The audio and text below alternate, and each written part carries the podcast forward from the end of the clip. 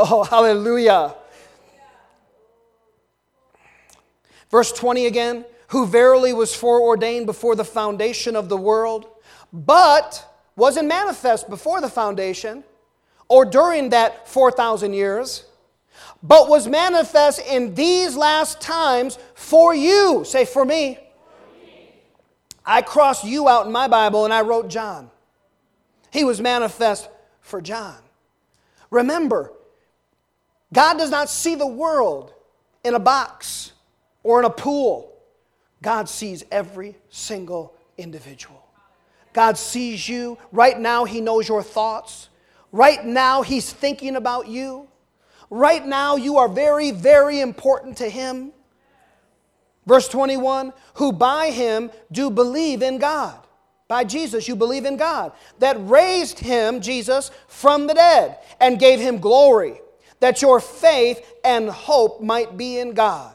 Seeing you have purified your souls. How? In obeying the truth through the Spirit unto pure love of the brethren. See that you love one another with a pure heart fervently. Listen to this in the New Living, beginning with verse 18. For you know that God paid a ransom to save you from the empty life you inherited from your ancestors. And the ransom he paid was not gold and silver it was the precious blood of Christ, the sinless, spotless Lamb of God. God chose him as your ransom long before the world began. But he has now revealed him to you in these last days. Through Christ, you have come to trust in God. Hallelujah. And you have placed your faith and hope in God because he raised Christ from the dead and gave him great glory. You were cleansed from your sins. You were cleansed from your sins. You were cleansed from your sin. When were you cleansed from your sin? When you believed on Him. When you believed on Jesus, you got cleansed from your sin. So, what's the answer? Don't stop believing. Come on now, don't stop believing.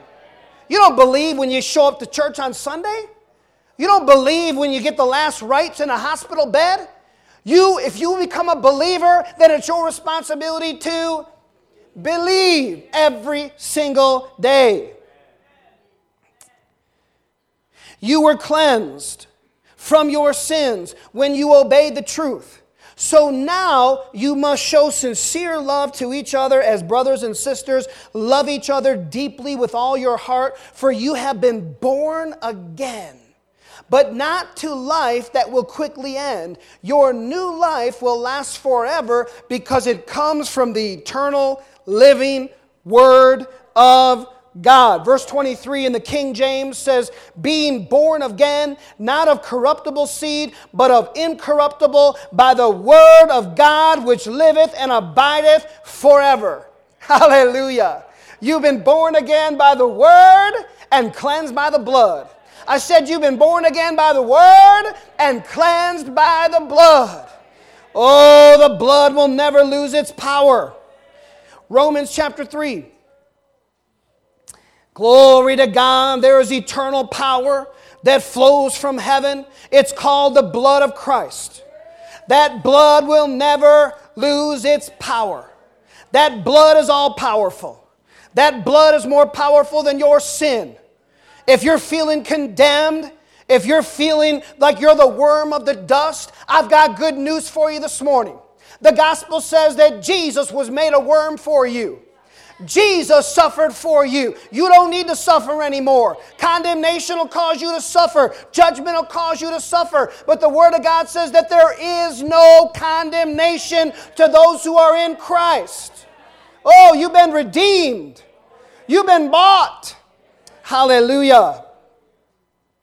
Romans chapter 3, verse 22. Even the righteousness of God, which is by faith of Jesus Christ, unto all and upon all them that believe. For there is no difference. For all have sinned. How many? How many? All the Hebrews had sinned.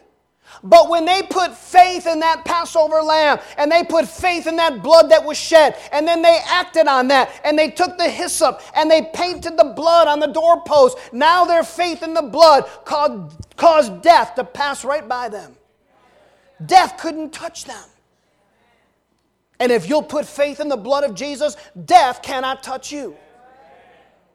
For all have sinned and come short of the glory of God, being justified freely by His grace. By what? What is grace? Unmerited favor. It's a gift of God. You're justified not by your works, not how many rosaries you pray, not how long you pray, not how many candles you light, not how much money you give, not how much Bible you read, not how much you pray. You're justified by His blood. It's a gift of God. It's the grace of God. This is the year of the great manifestation and revelation of the grace of God. Being justified freely by this grace through the redemption that is in Christ Jesus, whom God hath set forth to be the propitiation, the atoning victim. He was the victim, He was the Lamb of God. And now, through faith in His blood, to declare his righteousness for the remission, the passing over of sins that are passed through the forbearance or the mercy and long suffering of our great and wonderful God. To declare, I say at this time, his righteousness that he might be just. Oh, he's just. And he's the justifier of him which believeth in Jesus. So, what should you do?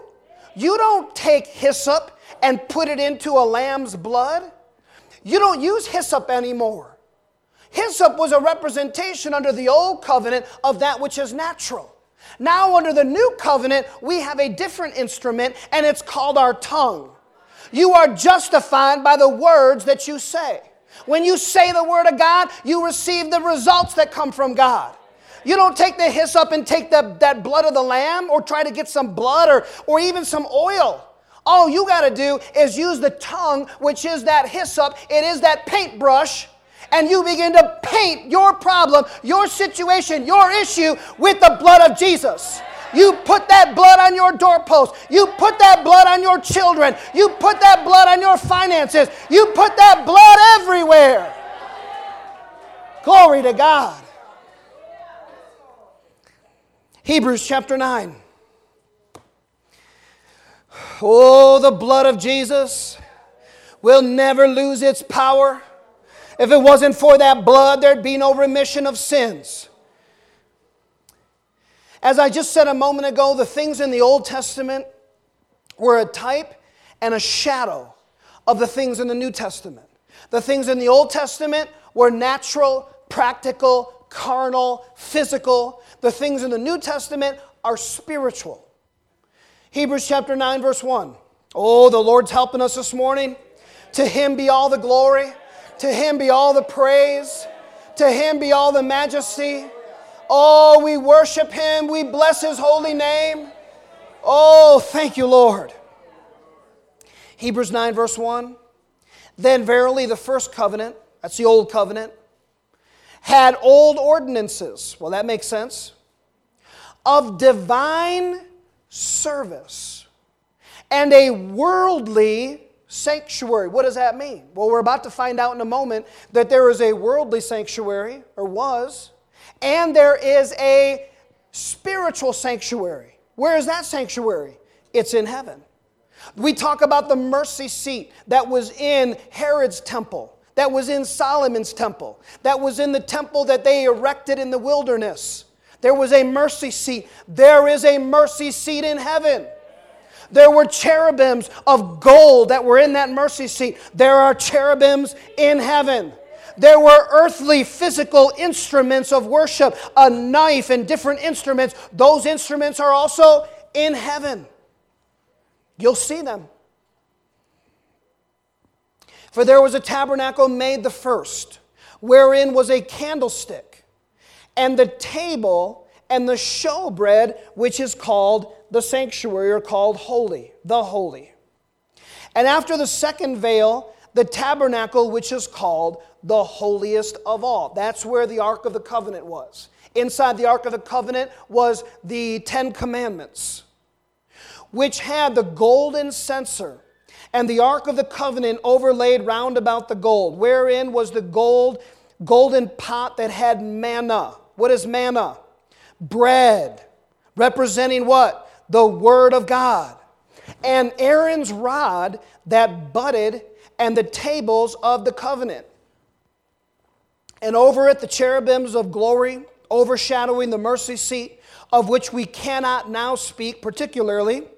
Now, when these things were thus ordained, the priests went always into the first tabernacle, accomplishing the service of God. The priests would go in regularly to the first tabernacle, and that's where they would kill animals and they would make sacrifice. Then, further along, was the holiest of all. That was the place where the Ark of the Covenant was, and the Ark of the Covenant is where the presence of God inhabited. To get into the holiest of all, you had to go through a 40 foot curtain that was four inches thick. And only one person went in there, and that was the high priest. And he only went in there after he killed an animal for himself for his sins, tied a rope around his ankle with a bell, because if for whatever reason he had sin in his life, when he went into the presence of God, he would drop dead. And if anybody else went in to get him, guess what? So they had to take the rope and pull his dead carcass out because you cannot stand in the presence of a holy God with sin. And there's only one thing, say one thing, that can pay the price for that sin, and that's the blood. It's not your rosary. It's not your prayer list. It's not your fasting. It's not whatever dedication that you do in the earth. It's the blood and the blood alone.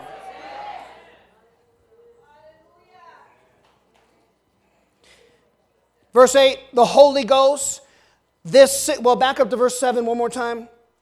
And under the second went the high priest alone once every year, and not without blood. He had to make blood sacrifice for himself which he offered for himself and for the errors of the people. The Holy Ghost was signifying that the way into the holiest of all, what's the holiest of all?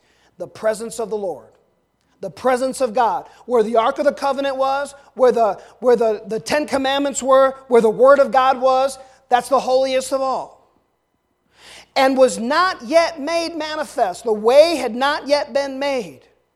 While as the first tabernacle was yet standing, which was a figure or a comparison or representation for the time then present in which were offered both gifts and sacrifices that could not make him that did the service perfect as pertaining to the conscience. It was an outward covering. Do you understand? God would see the blood and he would accept the blood. It was an outward covering. Now the covering is no longer blood on the outside, now it's blood on the inside. Oh, some, two of you got this. The rest of you are going to get it in a minute in the name of Jesus. Which stood only in meats and drinks and divers washings, all carnal, natural stuff, ordinances imposed of them until the time of Reformation but Christ, being come a high priest of good things to come by a greater and more perfect tabernacle, not made with hands, that is to say, not of this building, neither by the blood of bulls and of goats and calves, but by his own blood, entered in once. Oh, glory to God in the holy place. He went into the holy place. He went into the holy place. What went into the holy place? It was the blood. It was the blood. The blood was sprinkled in the holy place. And what does that blood represent? It's the sinless, spotless blood of the Lamb that now wouldn't just atone our sins, but it would remove our sins. The Bible says that in that day I will remove your sin as far as the east is from the west. I'll cast it into the sea of forgetfulness, never to be remembered again. Verse 13 again. Let's all put our eyes on it. Verse 13. For if the blood of bulls and of goats and the ashes of a heifer, sprinkling the unclean, it would sanctify to the purifying of the flesh, the natural, how much more? Say it with me. How much more? Shall the blood of Christ, who through the eternal Spirit offered himself without spot to God, purge your conscience from dead works to serve the living God? Oh, hallelujah! And for this cause, he is the mediator of the new covenant, that by means of death, for the redemption of the transgression, the, the sin that were under the first covenant, they which are called might receive the promise of eternal inheritance, eternal life. If you're born again, you're not going to get eternal life. You already got eternal life. I said you already got eternal life. For where a testament or a covenant is, a promise, there must also of necessity be the death of the testator. For a testament, if I leave my will to my wife, I leave a, a $10 million life insurance policy, 10 million, okay, 20 million, all right, 100 million, and I die, and, and she wants that money, she can't get that money unless I die. You, got, you can't kill me either. Unless I die, she can't get my will. You can't get the will of someone until they have died. Jesus is the first one to have died and then come back to mediate his own will. Usually, grandma or dad or sister would mediate the will of the one who died and say, This amount to you, that amount to you, that amount to you. But the one who died, he's now come back himself, and he's the one who's dishing out eternal life. Oh, glory to God. Verse 18 Whereupon neither the first testament was dedicated without blood for when Moses had spoken every precept to the people according to the law or the word of God, he took the blood of calves and of goats with water, scarlet wool, and hyssop, and sprinkled, the hyssop's the paintbrush, sprinkled both the book and all the people, saying, This is the blood of the covenant which God hath enjoined unto you. Moreover, he sprinkled the blood both the, the building, the tabernacle, and all the instruments or vessels of the ministry. And almost all things are by the law purged with blood. And without the shedding of blood, there is no remission of sin. It was therefore necessary the patterns of things in the heavens should be purified with these but the heavenly things themselves with better sacrifices than these. What's that better sacrifice? Jesus, the Lamb of God. For Christ has not entered into the holy places made with hands, which are the figures of the true, but into heaven itself now to appear in the presence of God for us. If you're born again, you are in Christ. Praise God.